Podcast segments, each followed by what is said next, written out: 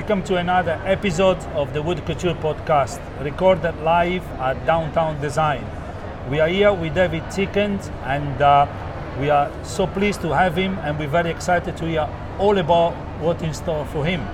Welcome to the show, David. Thank you so much, Filippo. How are you? Absolute pleasure. Also, thanks to our friend at Lasvit for this incredible opportunity to host the Wood Couture podcast live here at Lasvit stand.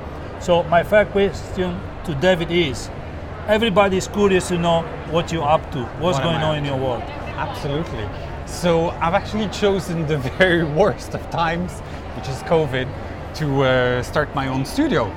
So as uh, a lot of people know, I've been with uh, HBA. I've been a partner with HBA for 13 years, a big chunk of my career, and so I decided that you know I wanted to get back to my roots of uh, designing. I'm an interior designer by training, and, and that's what I wanted to do. So I've uh, I've decided to uh, retire from my position and, and say, you know, let's go for a new adventure and, and start something new. Uh, we have a new studio. It's now completed. We're in the past eight months we've grown to 10 people. Um, and we currently have work in uh, four different countries, so we're, we're quite busy. It's, uh, it's quite great. Still focusing on doing masterpieces, Absolutely. which is I your mean- speciality. well, look, I mean, I'm a hospitality designer, right? And so in hospitality design, there's there's basically two things that I want to do. I want to do luxury because that's what I've been doing for the past 20 years, but I also want to do lifestyle because, and the reason why is because I have nothing against any other type of uh, hospitality design, but I feel what is very important to me is to tell a story. I want um, the guest to have an experience, something which is unique for every single uh, project. And so that's why I decided, okay, well, let's focus, let's refocus on what I'm doing, let's go smaller scale, and let's go into one of the reasons why I've named the studio my name is because I'm personally involved into the creative process of every single project. So it's very exciting. I mean, we're doing pieces of, of palaces, we're doing guest rooms in the mountains, we're doing standalone restaurants, um, we're, we're going to start very soon our first full scope hotel. So uh, very excited, I mean, in, in such a short amount of time. Looking forward to that. Now, the theme of this year downtown design is sustainability. How sustainability play a role in your day to day? Okay, I, I think that I mean sustainability. It's been, and the brackets, the trend for you know the past few years. But I think today everybody needs to understand that we have no choice but to be sustainable. I mean, it's it's part of what we do. It's not just in terms of the business. It's in terms of what we do on a daily basis. There's there's David at home, where David doesn't want to leave the light turned on, you know, in the living room if David is not in the living room. But there's also in the studio, for example, we don't have a printer. We do everything digital. We in the library we don't have a single catalog. Uh, you know, written catalog. Everything is online, is on servers. Um, we our business cards for example we don't print them anymore right? We do everything digital. So th- that, that's a way to be sustainable. Now in the business in our day to day in in the projects that we create one of the things that we do is that and it's actually written in my contracts is that i want 90% of what i do to be locally sourced which is very complicated right? We do work in countries where there's not much course. right so it's, it's, it's a little bit of a balance and it's, it's a challenge for some projects, but I would have to say overall, it's, you know, when, when we specify something, the wood, for example, um, of a table, why would it come from, you know, the other side of the planet if, if locally there is wood, right? You have to have the knowledge to understand how, you know, you, you produce, how you manufacture, how you transform the wood and everything, but working with local suppliers, working with international suppliers which have a local footprint, all of that very important for me. Where I believe really that sustainability is is it's got to be a mindset. It's a it's a way of thinking. It cannot be you know, it's not the flavor of the moment where okay the trend is today that you have to be sustainable. Brilliant. So you're very proactive, let's say. You Sure. don't wait for people Yeah. to let, to No. tell you I want sustainability. You do it. Exactly. Exactly. Excellent. Yes. Now, the last two years has been, let's say, two incredible years for design, Hmm. for our lives and for everybody. What's your biggest takeaways in the of this? I would say actually humility I think, um, look, I've, I've, started a new business in the midst of a pandemic, so uh, there's a little bit of crazy in me.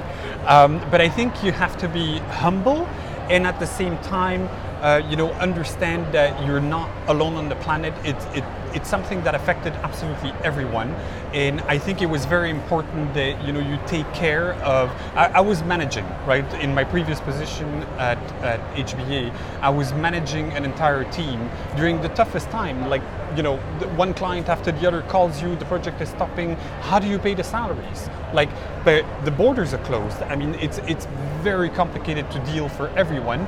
But be resilient. Um, diversify, right? Not approach the same thing every single time the same way and be flexible. Be flexible with your clients, be flexible with your teams, be flexible with your suppliers, be flexible with every single situation. And I think that, you know, I mean, the, the best example, we've started the new studio eight months ago. Like I said, we're 10 people with projects in four different countries. So, I mean, yes, it's COVID, but at the same time, why not? So big problem on one side, great opportunity on the exactly. other. Exactly. Fantastic. Now, what design trend do you see coming up in 2022? Well, I would say that you know, we were just talking about sustainability and the fact of being a trend. I actually think that wellness and the perception of wellness and natural elements, natural materials, all of that, that's going to be a big new trend, which I think it starts as a trend um, because it's cool to do so, but I think that people will realize in the future that you actually need to do so. So I think that it's not about, I mean, I'm in hospitality, so it's not about, you know, what is the flavor of this year because a hotel takes three, four, five years to build, right? So it's, it's not about, when you design a hotel, it's not about thinking what is trendy tomorrow, it's what about is trendy in five years' time when the hotel opens. But I think in terms of mindset and what's going to be new to the market is the, the, concept that people can no longer go for everything and anything. You have to be selective, you have to be um, take what nature gives you and use what nature gives you in a humble way. I, I, think that that's the biggest trend in terms of how it relates to wellness as well. It's the inner peace. It's not just about wellness as in being in a spa and, and having a good massage. It's about what the atmosphere, what kind of things you create, how you respect the environment, how you respect the people that are around you. I think all of that, that's the biggest trend that is going to come. So in, in 2022, people have modified their relationship with work, life, and socializing. What role does lighting plays into this context? I, I, think that lighting is a key component of our of our uh, environments. I mean, not just interiors as, as what I do interior design. I mean, the, the lighting creates the mood that you have around you. Uh, obviously, if in your room, which is very brightly lit, and you're a room where everything is very moody, well, your your persona, your feels uh, will be completely different. Um, so I think that the, the, past two years have been challenging for everybody on this planet, and I think that um, creating an environment, and, and, you've actually seen that worldwide, there's been a spike in interest for interior design for people who say, look, I want to be in an environment which is you know the best possible the most comfortable possible. So i think light is a key component you are an artist because obviously you create masterpieces you mm-hmm. create bespoke environment yeah. creations you know uh, something that is unique for mm-hmm. each place you design. Yeah. And suddenly you have a client that comes in and boom, value engineering. Yeah. What's your views about this? I love it. I love value engineering. I love value engineering because I know that it's part of a project. Right. It's it's actually one of the things again that I put in my contracts where I tell my client I want to be part of the value engineering. Don't go and take my design and get it executed, you know, halfway by somebody else without my control because I have designed something and I know the spirit of what, what I've designed. If you go and dilute it, then I mean, it's gone. Why, why did you come and hire me? Right? So basically, I'm saying, get me part of it. I will make sure that the flair and the look and feel of what I've designed, it doesn't matter what your budget is, I will make it happen. But I want to be part of it. Some of your industry colleagues take value engineering as as an insult. Yeah, chopping my design.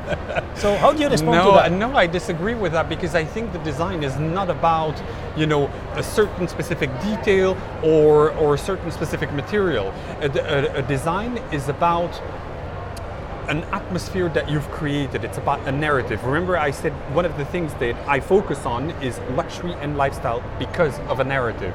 So the narrative, the story, the, the, the guest experience that you create, whether you're spending 10 millions or eight and a half millions, the result should be the same thing. It's that's my job. It's not about give me more money to execute. I mean, obviously, I'd love to have more money to execute, but I mean, it's the reality of the business. We are into hospitality. Hospitality design is all about taking the most, making the most of what we can with what we are being given by our client and by the brand. Now, obviously, our friend at Lasvit been very generous to give us the space to, Yeah. to do the interview. What is Lasvit added value, in your opinion? Look, I, have been working with Lasvit for at least 10 years. I've worked with them on so many projects in so many parts of the world. I remember Raffles in Jakarta, I remember uh, Kempinski in Beirut, I remember Great Scotland Yard in London. I've, I've worked on so many projects with them.